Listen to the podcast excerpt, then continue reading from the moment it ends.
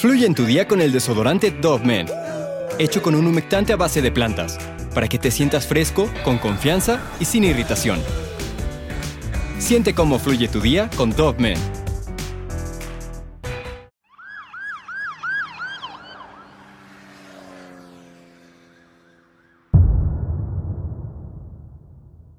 Era el año de 1976 y las calles del condado de Oakland comenzaban a llenarse de carteles con caras de niños desaparecidos. Había toque de queda y familias enteras estaban asustadas tratando de que sus hijos no fueran los siguientes.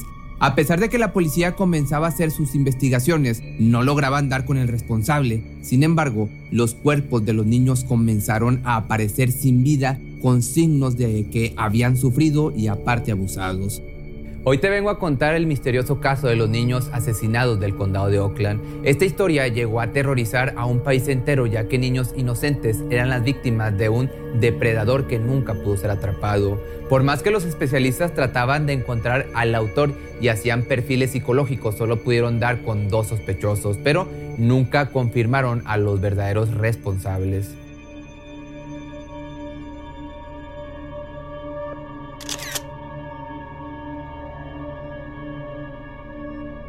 En Michigan existe un pequeño condado llamado Oakland, esto al norte de Detroit. En los años 70 era un pueblo muy seguro en donde los niños podían salir a jugar y los padres no tenían por qué preocuparse tanto. Hasta que un 15 de febrero, mientras todos estaban preparándose para ir a dormir y al día siguiente ir a trabajar, una madre salió desesperada a buscar a su pequeño. La mujer comentó que su hijo estuvo toda la mañana en la Legión americana, ya que era voluntario en esta organización para ayudar a los veteranos enfermos e incapacitados. El niño tenía apenas 12 años, su nombre era Mark Stebbins, y todos los domingos iba a ayudar a las personas de la fundación. Le había prometido a su madre llegar temprano a la casa para ver una película juntos. Él era todo lo que tenía y su relación entre hijo y madre era muy buena, pero esa tarde nunca se presentó. La señora llegó hasta la policía a las 11 de la noche, trató de calmarse a como pudo para darle los datos a los agentes y que ellos comenzaran a hacer una búsqueda. Dijo que traía unos jeans, botas de goma negra y una sudadera roja. A la mañana siguiente la noticia se extendió a todo el condado. La madre se encargó de tener varios folletos y carteles con la descripción de su hijo. Todos dudaban de que algo malo le había pasado al pequeño, ya que no estaban acostumbrados a este tipo de sucesos como te platicaba en un principio. Cuatro días después, un hombre pasaba por un estacionamiento para dirigirse hacia su trabajo. Le dio curiosidad un objeto que se veía a lo lejos. Decidió acercarse porque pensó que era un maniquí, pero en cuanto llegó a él se dio cuenta de que era el cuerpo de un pequeñito. Lleno, te podrás imaginar, de horror, llamó a la policía y ellos rápidamente llegaron al lugar. Comenzaron a cuestionarse de que tal vez el cuerpo era del pequeño Mark, así que se apresuraron a llevarlo con los especialistas. Los forenses, al analizarlo, se dieron cuenta de que el pobre niño sufrió mucho antes de perder la vida. Fue abusado lo tuvieron atado durante mucho tiempo y luego le cortaron la respiración hasta que perdió la vida. La parte más difícil de todo esto fue, porque sí hubo algo todavía más tétrico, es cuando le notificaron a su mamá. Todo coincidía con que era el pequeño Mark, cómo iba vestido y su físico. Cuando la mujer se enteró de esta horrible noticia, estuvo largos meses pidiendo justicia y tratando de encontrar al responsable. Los policías trataban de calmarla diciendo que estaban haciendo todo lo posible para detenerlo, pero pasaban y pasaban los días y no había ningún progreso. Cuando el pueblo empezaba a olvidar lo que había pasado con Mark, un 22 de diciembre de ese mismo año, volvió. ¿A qué crees? Pues sí, volvió a ocurrir una tragedia. Esta vez la víctima era una pequeña de 12 años llamada Jill Robinson. Ella venía de una familia muy disfuncional, a su corta edad ya tenía peleas muy fuertes con su madre y ese día no fue la excepción. Jill en ese momento tenía todo planeado, estaba harta de tener muchas discusiones con su mamá que empacó todo en su mochila y salió por la ventana y tomó su bicicleta para poder escapar de su casa. Su mamá fue a su cuarto para ofrecerle un poco de comida y pedirle disculpas, pero en cuanto abrió la puerta notó que su armario estaba vacío y la ventana abierta. Salió a buscarla por el vecindario, pero no hubo rastro alguno de la joven. No dudó en ir a la policía para reportar la desaparición de su hija. Conforme pasaban los días, los agentes policíacos encontraron pistas de la pequeña. Primero descubrieron la bicicleta detrás de una tienda ubicada en Main Street, en Royal Oak. Varias semanas después, ahora localizaron la mochila con todas sus pertenencias.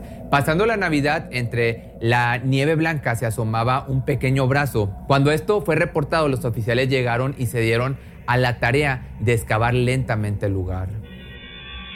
Al quitar la nieve, se encontraron, pues sí, con el cuerpo de Jude. Tenía varios moretones en sus brazos y solo la mitad de su cara, ya que este monstruo le había disparado con una escopeta de calibre 12.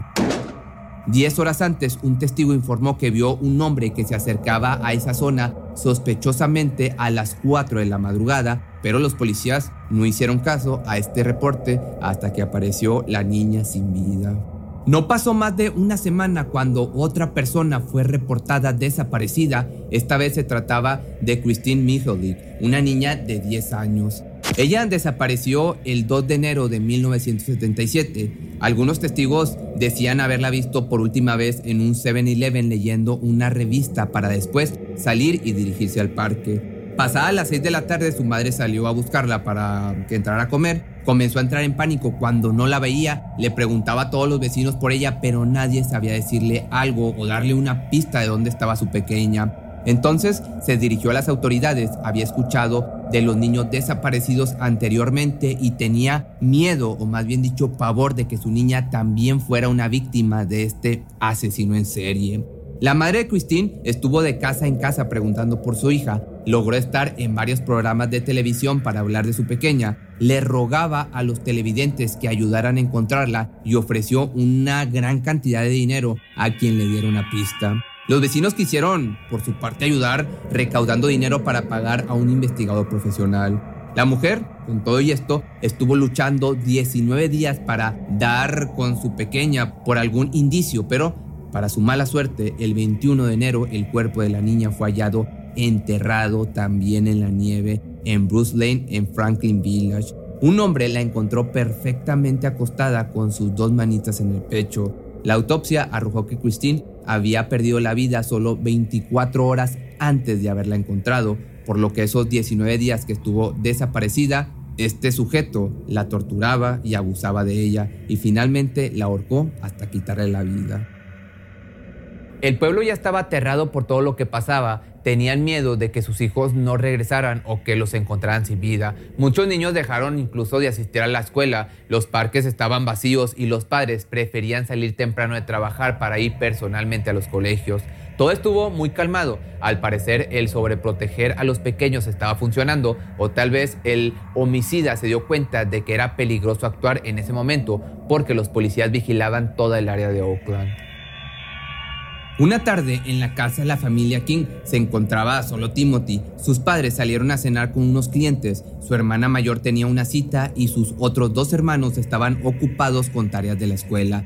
Era normal por el pequeño estar solo la mayoría del tiempo. Aún así, sus padres trataban de no dejarlo solo por mucho tiempo, pero a veces sus empleos les demandaba estar mucho tiempo afuera de la casa.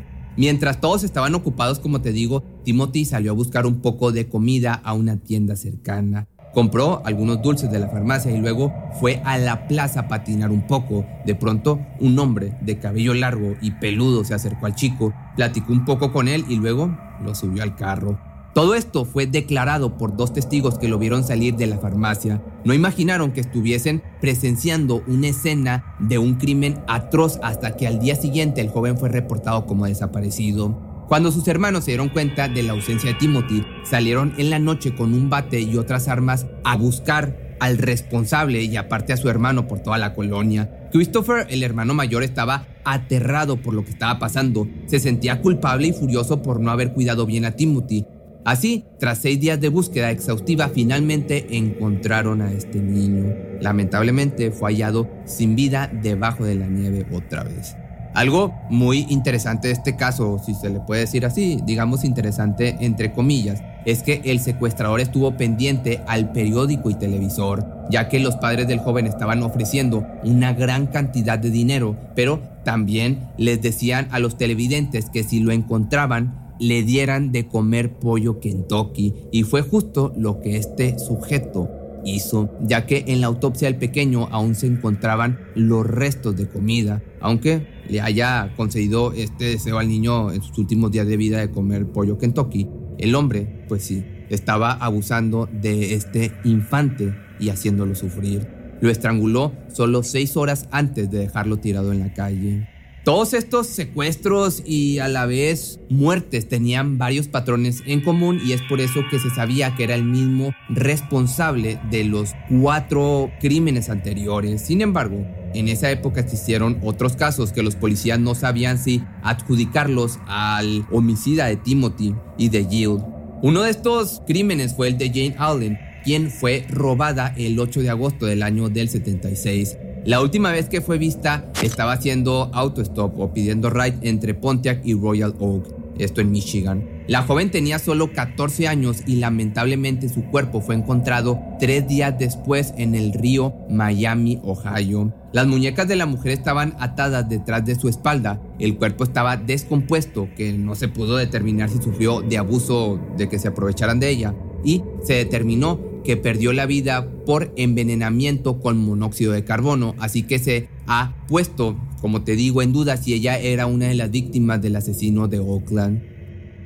Otro de los casos que se cree que pudo haber sido del mismo asesino fue el de Kimberly King. Ella provenía de los suburbios del área del Gran Detroit. Ella solo tenía 12 años cuando en el año del 79 desapareció. Fue vista por última vez caminando en su vecindario y uno de los testigos principales declaró que vio cómo la niña se escapaba por la ventana para llamar a su hermana mayor. La persona que testificó también dijo que se le acercó a la niña y esta le dijo que después de la llamada regresaría a casa, pero esto no fue así, ya que días después la declararon como desaparecida. A Kimberly la estuvieron buscando por meses, pero nunca la encontraron. Según varios informes, se cree que existió una carta de un escritor anónimo que le indicaba en dónde estaba enterrado el cuerpo, pero los policías nunca hicieron nada, otra vez, y por alguna razón no quisieron hacerle caso a esta carta. Otra de las pistas que apuntaba que posiblemente el homicida que le quitó la vida a Kimberly era el mismo que acechaba en Oakland era que dos amigos muy íntimos del padre de la niña eran los principales sospechosos. Uno de los presuntos culpables, de estos que te digo, se llamaba Christopher Bosch. Entre este sujeto tenía un gran historial de crímenes en su pasado. En el año donde comenzaban a ocurrir todos estos sucesos, en el pueblo de Oakland, este sujeto abusó por primera vez de un adolescente de apenas 15 años llamado Vincent Gunnels. Los policías aseguraron que este abusador tenía todo sistemáticamente preparado había rentado una cabaña a las afueras de la ciudad y había estado vigilando a Vincent por varios días hasta que finalmente lo sobornó y lo subió a su camioneta. Cuando los familiares de Timothy King se enteraron de lo que había hecho este monstruo, este enfermo, solicitaron información acerca de esta persona para ver si esto le podía dar una pista de quién había sido el autor de la muerte de su hijo. Cuando vieron el expediente se dieron cuenta de que también era un traficante de material para adulto. Algo un poco, digamos, crudo, pero la familia pensaba que cada vez estaban más cerca de hacer justicia para su pequeño. Los agentes nunca creyeron que Bush había sido el culpable de esto, ya que este trabajaba de una forma muy diferente. Solo fue condenado por haber abusado de Vincent y por el material para adulto que fue descubierto en su casa. Dos años después, Bush fue encontrado sin vida se cree que el hombre había cometido, que se había quitado la vida, pero nunca hubo residuos en sus manos. O quizás lo suicidaron, pero esto no lo sé. Aprovecharon para inspeccionar todo su departamento. Ahí había dibujos escalofriantes de niños siendo torturados y uno de estos bocetos se parecía a la víctima Mark Stevens. Décadas más tarde, la policía continuó investigando este caso y se dieron cuenta de que los cuatro niños tenían pelos de un perro blanco. Esto podría descartar a Kimberly y a Jane Allen, ya que en la autopsia de ellas no se presentaban las mismas pistas. Una semana después de la muerte de Timothy, salió otro hombre quien enviaría cartas al psiquiatra que estaba trabajando en los casos de Oakland y se estaba encargando de analizar el perfil psicológico del criminal. Las cartas estaban repletas de errores ortográficos y era escrita por un autor anónimo quien se hacía llamar Elden. En estos escritos él decía que era un esclavo sadomasoquista del asesino. Declaró que ambos habían estado en la guerra de Vietnam y que su amo Frank estaba traumatizado por haber matado niños. Aseguró que había hecho todo eso en el pueblo de Oakland por venganza, ya que este quería hacer sufrir a los ciudadanos más ricos. En otras cartas daba instrucciones para que los especialistas pudieran encontrar las palabras claves y así arrestar a Frank. En una de ellas le dio indicaciones al psiquiatra de encontrarse en un bar de Detroit. La investigadora asistió con otros agentes más, pero Ellen nunca apareció y desde ese momento dejó de escribirles. Otro de los sospechosos, de los más importantes de esta historia, era un hombre llamado Archibald Edward Sloan, que está un poco raro el nombre, te lo voy a dejar escrito aquí. Este rápidamente se convirtió en el principal sospechoso cuando descubrieron muestras de cabello en su carro. Estas muestras pertenecían a Timothy y Mark, pero no había residuos de los otros niños. Edward tenía una reputación en el vecindario por siempre estar de mal humor y asustar a los pequeños que se acercaban a su casa. Personas cercanas a este sujeto aseguraban que tenía un gran aprecio con el asesino en serie John Wayne Gacy. En sus declaraciones, él aseguraba que no tenía ni idea de quiénes eran esos niños. También confesó que a veces le prestaba el carro a sus amigos para que transportaran cosas. Y con esto no hubo más pistas alrededor de Edward, así que semanas después de su arresto lo dejaron libre. Mientras tanto, en Ohio la policía arrestó a otro hombre llamado Ted Lamborghini. Este hombre trabajaba en una automotriz. Tenía antecedentes por haberse involucrado en una red de no por infantil a principios de la década de los 70. Cuando estuvo frente al juez fue declarado culpable de 15 cargos relacionados con abusos de menores. Esto lo declaró mediante una prueba de polígrafo. Cuando los familiares de la víctima, Mark Stebbins, escucharon esta información, rápidamente metieron una demanda a 25 mil dólares por homicidio culposo. Esta demanda no pudo ser procesada por falta de evidencias porque Ted aseguró que era responsable de los demás cargos, pero que no había tenido nada que ver con los asesinatos de Oakland. Pero de igual manera las investigaciones seguían incluso en los años 2000. La policía no dejaba de ser presionada por los familiares de las víctimas y para el año del 2006 los Kings sacaron un documental de este caso, del caso de su hijo, mostrando cómo es que los policías hicieron una mala investigación y no eran muy cooperativos. Gracias a lo que recaudó abrieron una fundación llamada Team King en donde trataban de ayudar a los familiares de los niños desaparecidos para que no sufrieran las negligencias de los investigadores y se sintieran apoyados. Las últimas actualizaciones de este caso fueron en el año del 2013, cuando se descubrió un gremlin azul enterrado en un campo agrícola. Esta era una pista fuerte ya que Timothy se le vio por última vez en un carro de este modelo. Para el año 2005, un nombre surgió en los archivos del caso. Jeff Gannon dijo haber tenido interacción con el verdadero asesino. Jeff estaba dispuesto a ayudar tanto que concedía entrevistas para reporteros y familiares de las víctimas. Habló acerca de las cartas de Elden, incluso solicitó obtenerlas, pero estas le fueron negadas. Jeff aseguraba que todo se trataba de rituales satánicos. Según él, hubo un total de 11 víctimas, de las cuales solo 4 fueron confirmadas. Lamentablemente, no se le tomó muy en serio las cosas que declaraba este sujeto, por lo que hubo una demanda en su contra por difamación. En febrero del año 2019, el canal de investigación Investigation Discovery realizó un documental de cuatro horas de los sucesos en Oakland. Se presentaron todas las pruebas y las grabaciones en la corte. Al mismo tiempo, también salió a la luz el perfil psicológico del responsable. Todos los testigos apuntaban que era un hombre blanco con lentes y cabello largo y negro. Después de este documental ya no se ha escuchado nada acerca de nuevos sospechosos o víctimas. Los familiares a lo largo de todos estos años, de estos 30, de estos 30 años, siguen buscando a los asesinos con la esperanza de hacerle justicia a esos niños inocentes que solo salieron a jugar y nunca más regresaron, que lamentablemente es muy probable que nunca los den con estos responsables. Pero si te gustó este video, no olvides seguirme en TikTok y nos vemos el día de mañana o el lunes en un nuevo video.